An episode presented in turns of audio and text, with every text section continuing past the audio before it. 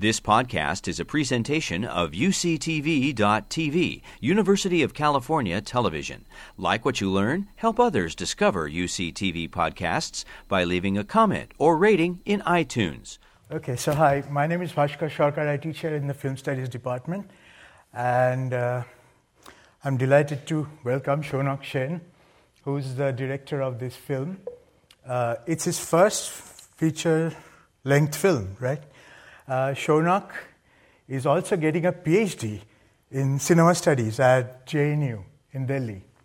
And uh, this was my third time watching the film now. And the two words that come to mind, and I mean both of them as compliments one, uncompromising, two, exhausting. Exhausting, of course, because of our own transferential relationship to the characters looking for uh, a place to sleep as they're exhausted and walking all over the place. Uh, uncompromising because of the kind of choices he makes of showing certain things and not showing certain things, of avoiding certain kind of pitfalls. And we'll get to that in a few minutes. But I thought we'd start off uh, with the basics. Why this topic? How did you come to this topic? Uh, firstly, thanks for inviting me, and this was uh, lovely screening, and the, technically it's, uh, it was excellent to screen here. Uh, so, uh, the film actually, the incipient impulse of the film was about four years ago. So, I've always personally had massive sleep problems. So, I was diagnosed with insomnia as a child, and it was fairly severe. So, I think the interest in thinking about sleep and uh, thinking and engaging with sleep intellectually, etc., uh, arose there. Um, about four years ago, I decided to just visit different night shelters in Delhi. And as one visited there, one realized that so people sleeping in different night shelters nudged me to visit different informal sleep settlements. So in 2011, according to figures, there were about 3 million homeless only in Delhi. And these are official figures. The total number of night shelters is about 250. Mm-hmm. So the night shelters can only provide a very infinitesimal sort of a fraction of um, uh, shelter. And as I started visiting uh, Meena Bazaar, I met Jamal Bhai, etc. Then one gets submerged in this world. And so we shot for about uh, two and a half years and edited it for about one year. So I mean, um, it started off initially only as an as a personal sort of interest in sleep and trying to think of how one can conceive of sleep politically and socially, and then it just became something of a free fall. Okay. Now, cities of sleep, it's also got this huge social dimension, and you kind of intimate that in the cities. Uh, it's many cities, even if it's Delhi. Could you talk a bit more about that? And I'm thinking, you know, in particular, how this relates to things that you don't show but that are there. You kind of invoke that right in the beginning of the film when you take us to Lutyens' Delhi, the Connaught Circus, but then you don't ever see that element again. And you could have shown us things like, for instance, you know, gated communities and the luxury condominiums. Right. Um, you're right. So uh, the title Cities of Sleep also has to do with it actually not being Delhi's story. I mean, even if you went to a whole range of different kinds of uh, cities in the post colony, you would encounter similar kinds of things. Maybe Delhi provides a sort of special uh, case study because it's a well oiled machinery, mm-hmm. uh, the sleep uh, industry there. But you're right. So the opening black and white sequence has to do with the idea of the every city, of starting with a city that one is otherwise acquainted with, and then moving on to uh, the city that one isn't. Uh, one of my initial interests was also also to see how a city gets completely remapped mm-hmm. at night there is a day city and there is a night city, and it's a complete sort of a reconfiguration uh, that happens. And the idea, so which is why uh, the rest of the film, of course, in the way that it's aesthetically dealt with, is also that it's messy, it's grimy, it's jerky, handheld camera, etc. Whereas the opening is a kind of over aestheticized sort of a thing, mm-hmm. which, to my mind, puts the city at an arm's length, puts the as an entity the uh, idea of a city at an arm and enframes it in a particular sort of uh, way. So we wanted to start off with this idea of the every city and then move into the particularities of the two locations, Meena Bazaar and Lohapul. Okay. Um, the well oiled machinery. I will come back to that in a few minutes because that's really interesting for, I think, thinking about this film. Um, tell us a bit about your process, for instance, finding the subjects, uh, how long you shot for. Right. So, uh, in terms of finding the subject, I can, I think Shakil was a was actually when the whole project sort of started uh, actually blossoming, as in it started taking shape in my head. Um, Shakeel, so usually what I uh, would do is that we would go to uh, these places, especially Meena Bazaar, and then do long sort of vetting interviews with. Uh, it's funny using the word vetting in America now, but, uh, uh, but use, do long interviews with uh, characters. so say about 25 to 35 minute interviews mm-hmm. just with people about their lives, about whether they'd be interested in working with us, uh, whether I'd be interested in pursuing their lives, etc. And while I was doing one of these initial interviews, one of my assistant directors came up to me and said that there's this guy who's going on saying that I will tell you things about this place that nobody else can. So I obviously invited him in front of the camera. Now, while we started interviewing him, uh, three things happened. Firstly, he, within the first 10 minutes of talking to Shakil for the first time in my life, it became completely clear that this guy was a classic unreliable narrator. you know, it's like in the first 10 minutes, he said something about his family, then immediately changed it again, then immediately changed. Like his narratives keep, like, are a sort of shape shifting beast. And that I think always makes for a richer kind of, whenever the main voice is, some, is somebody whose perspective you cannot trust it always makes for a richer canvas in storytelling.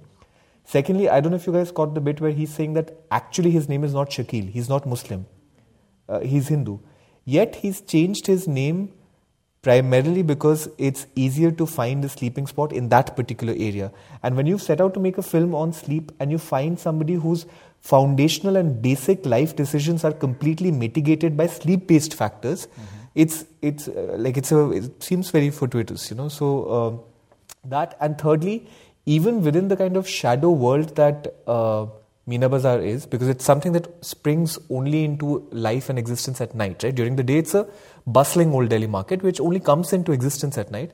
Even in that kind of a shadow world, Shakil occupies the bottom rung. Even in that world, he is the yeah. outcast. He is the uh, margin. And whenever you're trying to, uh, to my mind, whenever one is trying to make a film on one particular sort of a world or ecosystem, the outcasts is always a more fertile and richer sort of a optic via which to uh, explore. Instead of so, uh, instead of going with somebody who slept in that area for ten years, somebody like Shakil who's an outcast even there, has a conflicted relationship with Jamal Bhai, makes for a richer sort of a lens. What kind of you know uh, reactions have you had to Shakil from people who have seen the film in various venues? I say this because, you know, he's such an interesting character. Now I get it why you chose him. But, you know, for, from an audience's perspective, this is someone who you just cannot identify with because he's so unlikable. Mm-hmm. And he's not, you know, easy to look at, right? Uh, he puts you at bay. And yet at the same time, in a very effective way, you understand his exhaustion, you know.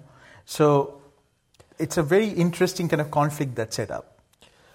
I'm I'm glad that you said unlikable because I mean this has been one of the main this is one of the main ethical compunctions of documentary practice about exactly how you try and uh, curate spectatorial engagement with somebody like Shakil. Mm-hmm. Till the rough cut, I would always be very troubled by the fact that people would sometimes, while watching the film, have a sort of response which would keep being like, you know, like there's a co- constant sort of a sympathy being generated almost in an autopilot way, especially for the middle class, mm-hmm. uh, for Shakil, Which is when we brought in the scene where towards the end he talks about beating up his wife.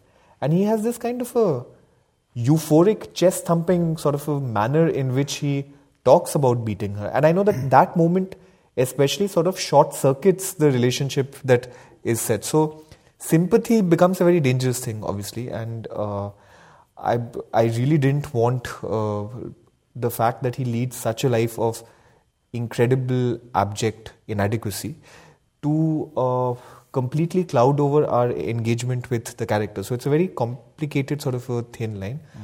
Also, uh, I had a very troubled relationship myself with uh, Shakeel because uh, uh, so very early on in the project, it was decided that uh, very often our shoot our shooting time was bleeding into his labor time. He begs for a living, right? And I uh, and we decided that we will pay him for the time that he's giving us. I have absolutely no apprehensions or qualms about saying that because of course like documentary is not a charitable enterprise it's not i'm not it's not philanthropy right i am i've come here it's something that i've gotten a grant to do its work and i'm extracting something from his life so of course one needs to uh, pay him for his uh, labor now over time what started happening is that it became sort of complicated relationship between us in terms of how we work out uh, stuff you know mm-hmm. so and after a while so he was a serial vanisher so we would shoot him for three uh, weeks or a month, and then he would vanish immediately. For four months, I wouldn't see his face. In fact, Lohapul, the second uh, location, came in because I was worried I didn't have a film, so I needed to have a backup. So, uh, I mean, it's it's been a troubled sort of a relationship. Now, uh, you all would be interested in hearing what happened to Shakil after the film. It's a f- fairly startling story. Uh, so, after the film gets f- edited, he completely disappears after about a year, I uh, while casually watching a Bollywood film, Aamir Khan's PK, I see him on screen, and we're gobsmacked, right? And uh, so he's playing the role of a beggar in what is a massive sort of a Bollywood film, like a mammoth uh, film with the biggest star in Bollywood. Um, so it's it's just it was just a bit role that a casting director saw him begging, and there was a shot in which they required a beggar, so they just put him on now, what happens is in his village, there's a small regional film industry, like in uh, uh, that district in Assam, where he gets popular and uh, he's, his name changes to Manoj. His actual name is Manoj. Manoj PK, because PK was the name of the film. and he starts getting uh, roles. Okay. So he does a couple of roles as beggars, as a beggar in films. That's what we last hear, and we're shocked that this has happened. Uh, again, for about four to five months, we lose complete contact. Now, losing contact with him is very easy because he does he never has a cell phone, right? He can't afford a cell phone. So the only way we get to know when he's here is that you can't just in, in, in a city like Delhi, you can't just go and beg. You each road and each traffic signal, traffic light, is usually informally under the control of certain people. Informally. So you have to seek their permission to beg there. And those are the guys who we knew, who would always inform us that shakil was coming. Uh, so for about two to three months, we didn't know what uh, where he was.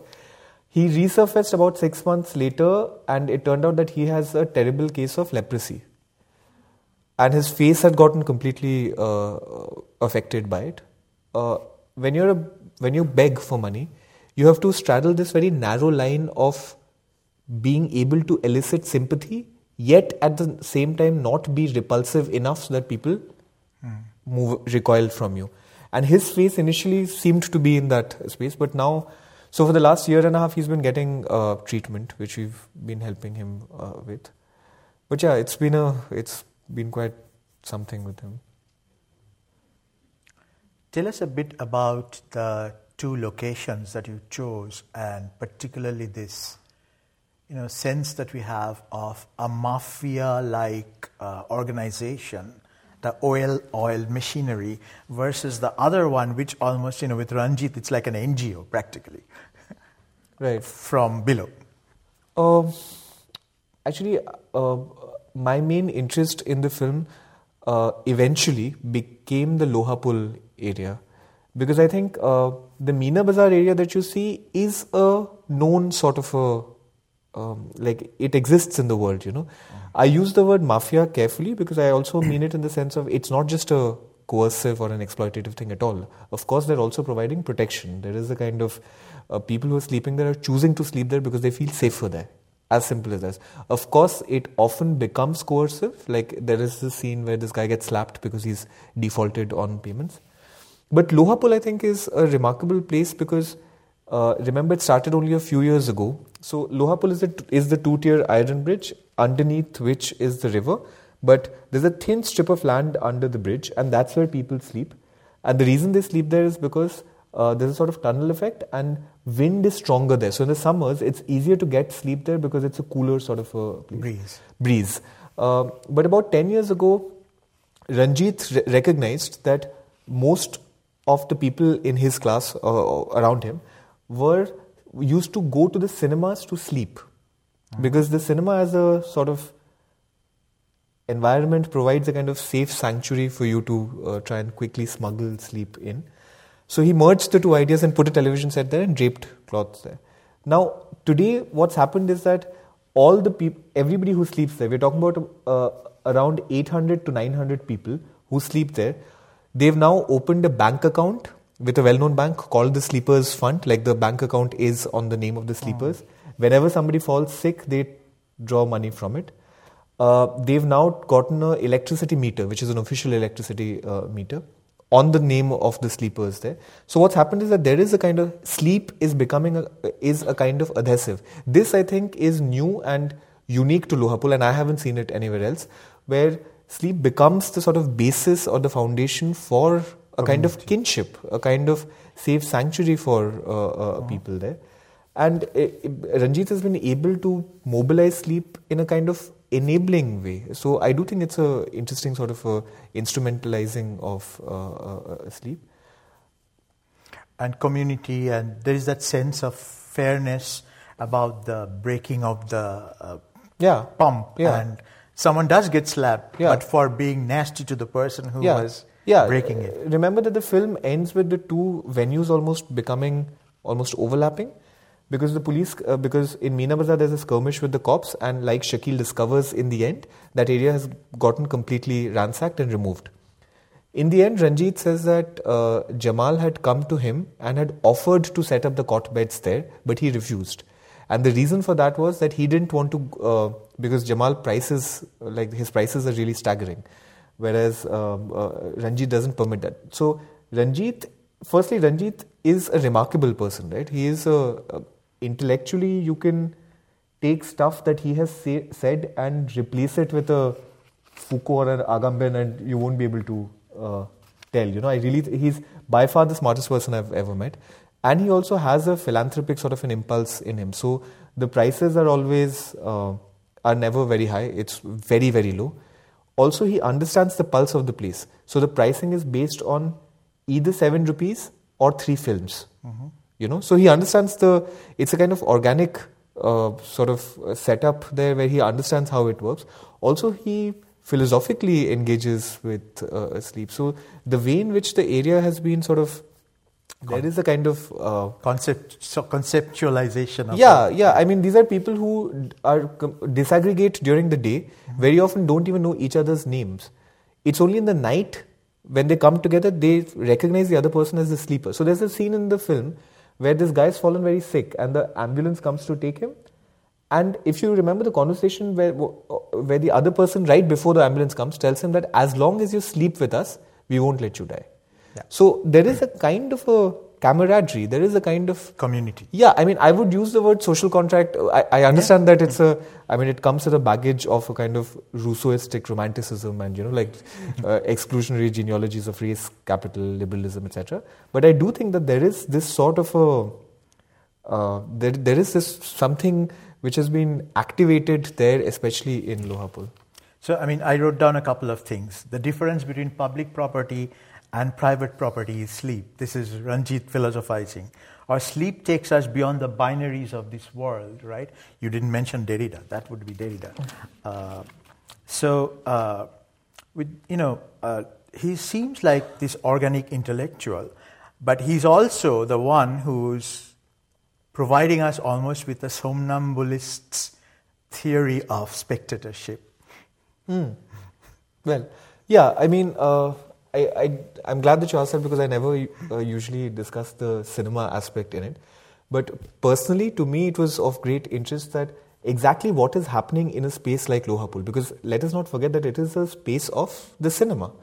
Um, so the first time I had ever gone to a Lohapul, as a demonstration, uh, Ranjit had done this. So it was about 11 p.m. in the night, and I, w- I, I had entered, and um, everybody is sleeping on the floor, right? About uh, say, in one of the cinemas, about 400 people sleeping on the floor, and you have to walk through the sleeping bodies.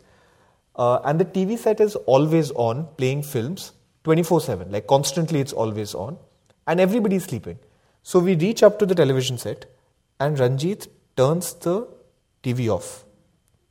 And the minute he uh, turns it off, everybody, well, like a large part of them, like wake up with a jolt. Hmm. So it, it, you immediately realize that what is our relationship to uh, sleep in terms of sound and light? We need it to be dark. We need it to be quiet. And this is a place where you're const- there are two floors of big steel bridge overhead where vehicles are constantly gro- and going train. and you're hearing sort of a thing. So the, the sound of the film playing on the TV becomes sort of safe anchorage, you know, like a anchorage point around which. So the number of times people said this, even Ranjit says this line that when you're sleeping outside, say when you're sleeping on the rickshaw outside, at any point of time, you can be uh, somebody can move you and say, "Go, come and take me to so and so place." Mm. The minute I enter and sleep here, I am not just the rickshaw puller or just the pusher or just the liberal. So I think he emphasizes on the on an idea of disidentification, of a kind of suspension of identities, which is only happening within the kind of sensorium that the cinema hall inaugurates, and uh, this sense of no, so it's not an so traditionally if we had to very uh, broadly divide our uh, how we understand uh, a lot of cinema studies. It often has to do with either either ideas of immersion, you know, complete sort of spectatorial immersion, or with new kind of new media sort of digital stuff distraction right? Multiple interfaces etc this is a completely different sort of an interaction with the screen where most of them there's also the sequence where they're not looking. It's not a visual kind of an engagement. A lot of them somebody's writing a letter home somebody's counting the coins he has his, somebody is on his cell phone but they're all hearing it. It's a kind of a like a oral ecosystem which is enveloping the uh, space and providing a kind of safe sanctuary uh, which I was quite uh, uh, interested. It is a, I mean, this is cinema, and everybody's and it, it's called sleep cinema. And Ranjit a bunch of times kept on talking about the importance of not following a narrative. Like he has this bit where he says that very often I would fall asleep nestled in the cinema, then wake up again after a while, and I wouldn't remember if it was the same film or the other. But sometimes I would remember just scenes, and I would it, I would mix up what I was dreaming and what I was watching. Mm-hmm. This is a different sort of an engagement, like a different sort of an affective engagement with the moving uh, image. Yeah. Do you need the TV on? Because you started with your own sleep problem. I mean, uh, I, I know people who do.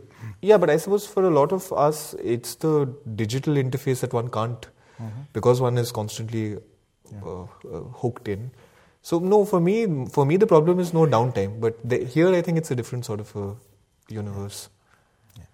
That moment with that, you know, when he talks about we bought a VCR and then we started showing movies.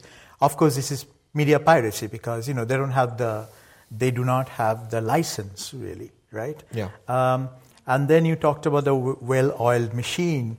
And at what point, I think Jamal says, they say we are illegal, but we are actually providing a service. So these are all entrepreneurial activities that also have in mind a certain kind of social service. But they are not strictly legal, and yet they feel kind of legitimate, right? So I would say, you know, these are activities that fall in between, somewhere between legality and legitimacy. And they are in the realm of the piratical. Um, yeah, I mean, uh, so two things. Uh, firstly, the you know the uh, I had started off by uh, mentioning figures in terms of just how uh, we're talking three million mm-hmm. homeless officially. The unofficial figures would be close to uh, four point five, uh, and two hundred night shelters, each of which can only house about sixty people. So the, when the rift is that high, big, then it is a necessity, right? It's mm-hmm. it's not even a social service; it is a necessity. So, mm-hmm. uh, of course, the authorities are aware. Of course, it's entirely legal. Of course, the municipal corporations know. Of course, the cops know. But everybody knows where do people sleep. And the water commission calls Ranjit yeah, to tell so, him. Yeah, so I mean, of course, there's a, it's an interesting kind of triangulation between the police, uh, between the other different kinds of state dispensations, and a figure like uh, Ranjit. Just about this business of the uh, pirate tickle. Um, so, of course, there is a constant sort of a salient bipolarity of the situation where the state is both coercive as well as a kind of cohabitation, as a kind of welfare system, because the state allows doing this. And it's in that kind of a buffer in between liminal zone in which uh, somebody like Ranjit functions. Mm-hmm. I do think that Ranjit is a very interesting new kind of a emergent city figure. Mm-hmm. Like uh, in a lot of sociology or anthropology um, coming out of uh, India or uh, South Asia or the post colony, we keep reading or discussing figures of the squatter, figures of the smuggler, figures of people who come in and extract and but I don't think Ranjit falls under this. I think Ranjit is a more interesting kind of a emergent new phenomenon mm-hmm. because Ranjit is also a police informer. Ranjit is running this entire thing. Ranjit is also, I don't know if you uh, guys caught the bit where they say that Lohapul is one of the most popular suicide points in uh, Delhi. So people come and yeah. uh, jump off the bridge. Now, what Ranjit recognized is that so a lot of people sleep in the ridges between the bridge because the wind is cooler there. So what he instructed people uh, there to do was that whenever in the night you hear a loud splash, like a in the river, immediately just jump down. So the next few times they jumped down and rescued people who were attempting suicides. Similarly, very often uh, when uh, uh while interviewing Ranjit, I would get uh, Ranjit would get calls, and uh, these would these would be conversations where he'd say, "Yes, sir. Um, oh, you found another dead body. Is the tongue blue or is the tongue red? Ah, okay, okay. Then it must be no, no, no. Then he's drowned. He's not been murdered. So the thing is that because he, he so Ranjit also uh, uh, controls all the boats in Yamuna, and that is the main ingress point into the city through mm. the hmm. waterways, right? So he has seen so many people drowning that, in a way, he's become the default forensic Coroner. agent, mm-hmm. like the of the Delhi cops. So the number of times he would receive phone calls where he's he'd ask them over the phone to okay describe his fingernails to me are the fingernails sl- uh, slightly yellow and he would tell so what I'm trying to get at is that there is a kind of a uh, trafficking, there is a kind of a, a transactional relationship happening where Ranjit is providing security in that area. He's very proud about the fact that that entire stretch of Delhi, uh, it's extremely safe for women. Like he keeps saying that there is, there hasn't been one woman who's been ever harassed, etc., because I am there. He, uh, under him, certain drugs will not come in, mm-hmm. whereas others could if he's interested in them. Whereas uh, some, may, very many don't under him, these sort of things. So you're right. When the floods come, it's the central, it's a central water commission that literally calls him and says the floods are coming.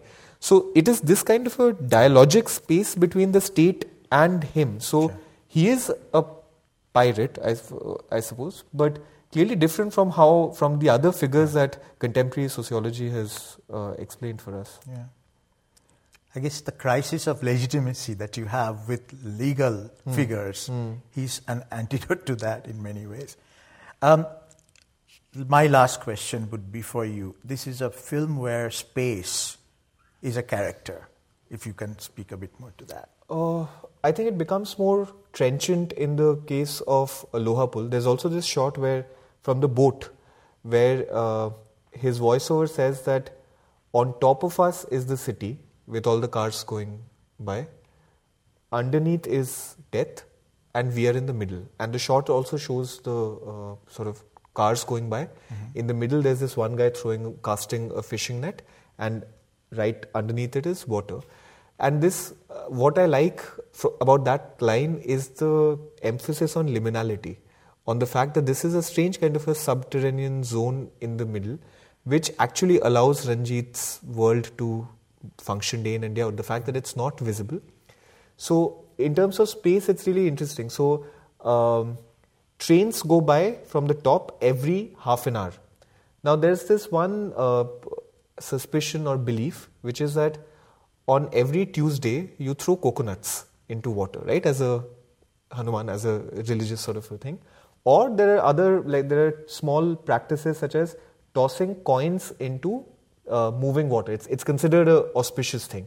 Similarly, if a deity is broken, then you don't just throw it in the garbage bin, you have to throw it in uh, moving water. These are primarily Hindu uh, rituals.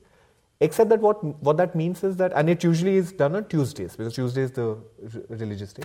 Now, except what that means is that every Tuesday, for all the people under the bridge, you keep seeing psh, psh, every half an hour, right? So, what Ranjit did was that he instated uh, young kids from that area who are basically waiting for the coconuts. So, one, so the story of one coconut on a Tuesday is that one single coconut gets tossed by a car or a bike rider. There are people waiting underneath who scoop that coconut, quickly run up, and before the same guy reaches the other traffic signal, sell it again. Mm. So the same coconut goes up and down a whole bunch of times uh, during the this thing. Similarly, there, there's this thing called gotabazi, which is that when people are tossing coins, there are people underneath who are waiting with huge magnets. There are also some shots of that. Magnets. Yeah. So what they do is that they uh, throw that throw the magnet into the uh, bottom of the river because there's so much trash that the bed has risen, the water bed has risen, and they sort of troll it uh, through, and the coins get stuck to it. So in fact, there are a couple of shots like this of people just pulling ropes. Now these are clearly organic gestures that have completely stemmed out of the particularities of the space itself. Mm. And Ranjit is special because he recognizes them and makes them yeah. and augments them in a in a way that is entrepreneurial and helpful, socially useful, and socially useful. So these are all people who were like a lot of them uh, were uh, formerly rag pickers who've now clearly like they're now called Gotabazis, which I don't know if it's a better uh, way of life, but clearly he's been able to mobilize things specific uh, to that uh, uh area. In terms of space, Meena Bazaar is interesting also because there is a, uh, remember it's right behind the biggest masjid in Delhi, Jama Masjid, and there is a sort of a, uh, Islamic culture there, which is also the backbone of the main sort of charitable disposition uh, dispensation of food, which is why a lot of uh, uh, daily laborers live there. Which is why people like Sh- uh, Shakil find it easier and conducive to change their religious identities, and I, especially in today's time, I think it's remarkable that uh, there is. I mean, this sort of a just uh, the metaphor of a person who has to change his name because the other religion seems to be more amenable to finding sleep in that particular area. I mean, I personally think it's interesting. Questions? Comments?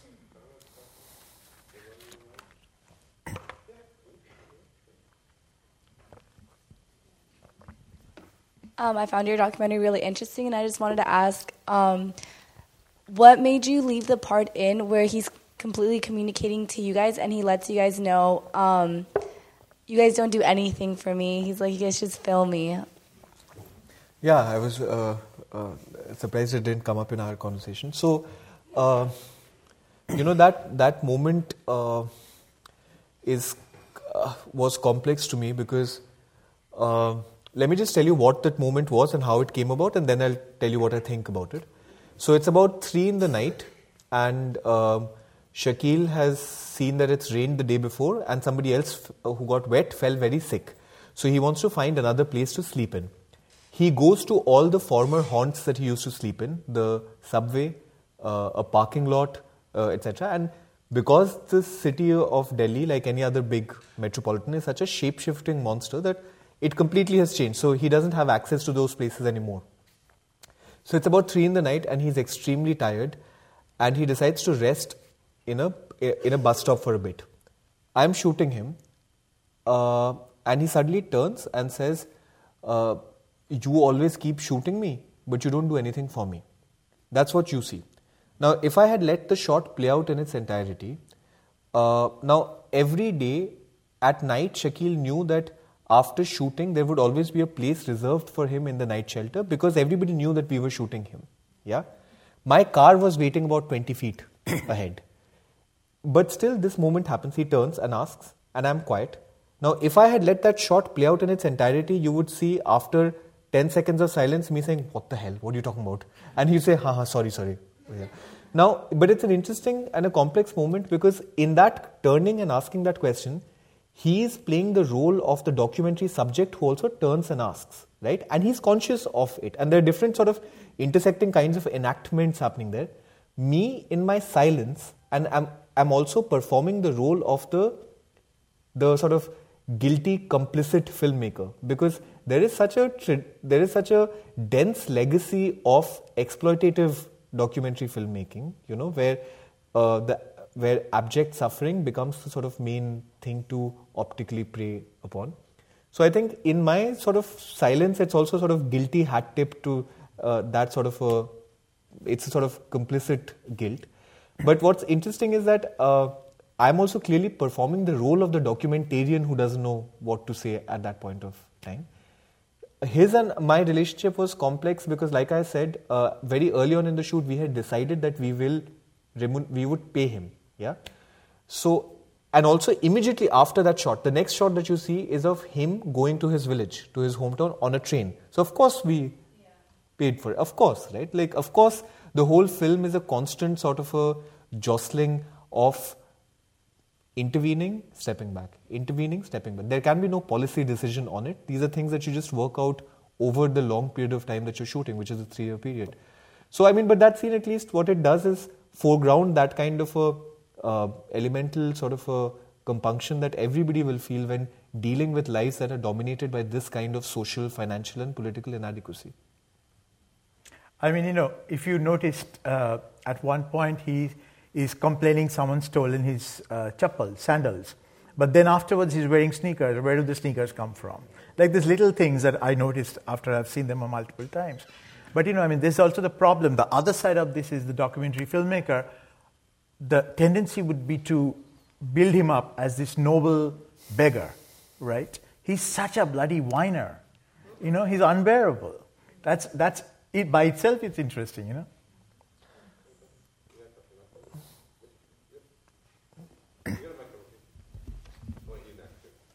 Okay. Um, I wanted to ask because it seems like the women in this film mm. are kind of a spectral figure, right? You have the wife isn't there, and you have mm. like at least two single fathers. Mm. Were there no shelters for women? Mm. Were there spaces that you didn't have access to? Uh, and particularly um, in terms of the migrant female labor that you are. Right. So, uh, uh, sorry, I usually uh, say this as a kind of uh, disclaimer, opening disclaimer in the film uh, I mentioned like where the women are. When I had set out to make the film, it was a uh, it had three chapters. It had Meena Bazaar, Lohapul, and this women's night shelter in central Delhi. Uh, after 10 p.m., no men can enter, and rightly so, of course. I had two other friends who were directing that section for me, but eventually, just logistically, it was becoming difficult because I, I had gotten consigned to becoming only a sort of footage reviewer because I couldn't this thing. I also realized that uh, so the plan is to make a volume two of Cities of Sleep, which will actually focus on that particular uh, women's night shelter. Mm. You also see that there is no presence of the disabled or the transgendered in the film, both of which have a fairly uh, big population in Meena Bazaar. So there is a kind of dense cluster of these two uh, sub communities uh, I realized that both these communities are like these are complex enough worlds that demand a whole film unto themselves. And I didn't want to do a sort of customary box tick to only put them in in this film. So the plan is that we will make a volume two of the film. Uh, again, looking at sleep and the whole range of politic like oh, issues that that opens up.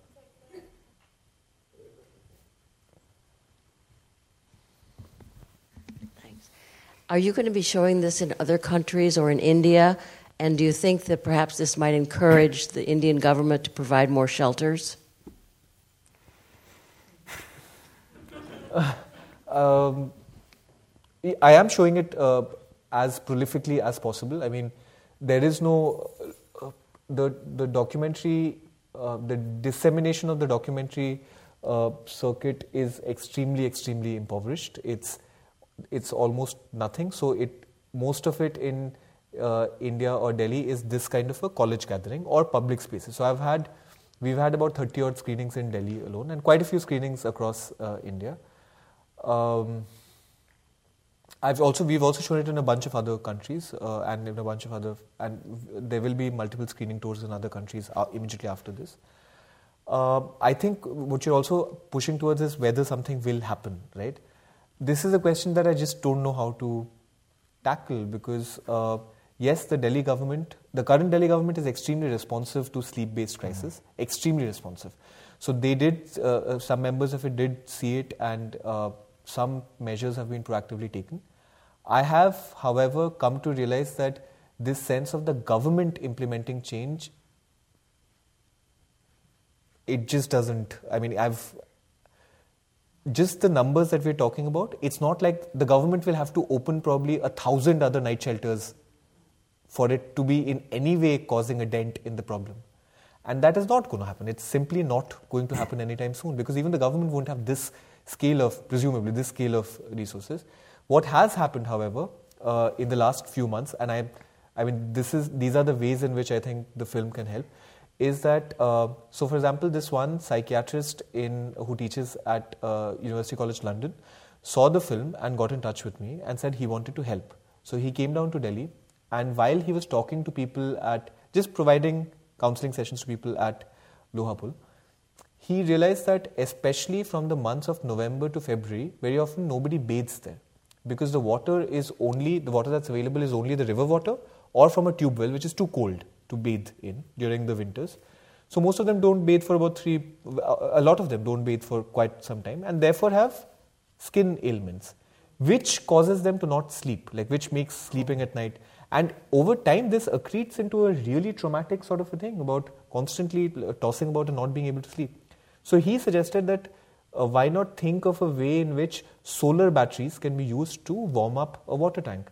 I got in touch with this one social enterprise in this other city called Bangalore, who then sent down two thermal uh, engineers, and currently, as we speak, this thing is being built. Similarly, there are other people, there are architects who work who are working with portable night shelters, who are trying to. So, what I'm trying to get at is that a film, this business of what does a film do, is an entirely ineffable and immeasurable thing. Films are films enter your bloodstream you know, films become a part of your intellectual DNA once you've seen it. And the ways in which that can then get articulated is impossible to put a finger on. Uh, or predict. Or predict, or in any way anticipate. So uh, I'm, I take great solace from the fact that, say, the fact that uh, social that uh, solar batteries are being put, or different people are extracting knowledge from the film to deal with whatever they're working with, be it lawyers working with homelessness, etc. So the film then becomes a kind of tool to wield in whatever way. I don't know if one should have or if it's healthy for me personally to start harboring ambitions of triggering massive social change because I don't know if it's if that is feasible. Thanks for the film, Shaunak. It was made me feel very exhausted. but uh, I wanted to actually ask you about your editing style. Um, there seems to be a pattern in the film which is about contingency and even mm. these solutions that you talk about. So we're very precarious. One day there's a storm and one day the water.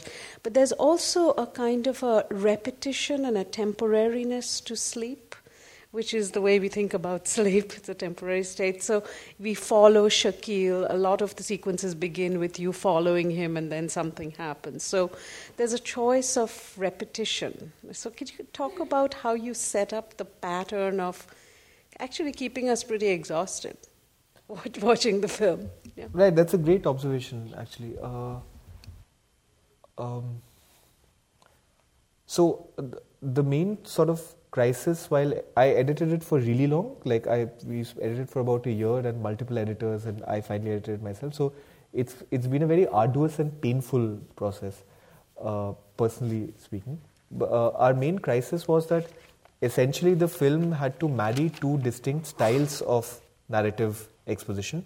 One is narrative, you know, where you follow the spine of a character's life. That this happens in Shakil's life, then this happens, then this happens, then this happens. He goes to Assam, crisis with dad. It's like that is a more familiar, traditional sort of a style where you just do a observational verite kind of a style and just follow whatever is happening. Like life emplots action in it. The other style was the Lohapul style, where there is no story in Lohapul, right? It's Ranjit's ruminations, it's Ranjit's ideas, and shots of what you see. So, which was a more essayistic kind of a style.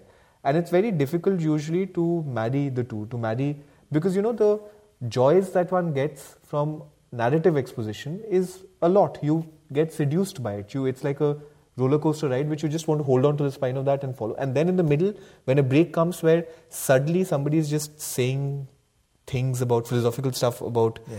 sleep, it gets very difficult. It becomes very, which I don't think the film has still worked out. I still think it's still grappling with that sort of a, a tension. But I wanted to try and um, attempt a film which was both essayistic as well as into uh, different parts. So that was so one of the ways to counter that was patterning, to seed and to pattern. So you're absolutely right. There is a patterning of water. Almost every single crisis in the film is brought on, it's triggered by water, be it the flood in Lohapul, be it the storm. Mm-hmm. Uh, there are people constantly coming and going. You barely actually ever see people sleeping. Especially in Meena Bazaar, you don't ever see anybody, uh, people sleeping. Shakil, throughout the film, is a kind of somnambulist figure who is restlessly walking uh, around and you barely ever see him sleep. You start from his back and then. So I was we were early, uh, earlier talking about the fact that you said that the faces has great affect. I mean, to put it, there is a kind of I don't know if ugly is the word, but there is something about the face, which is why the first time you see Shakil is from the back, and as the time as the film progresses, you move to the side. The first time you see his face completely frontally is on the day of his birthday when he's getting a shave. And that is the time when, you know, like he's been humanized completely.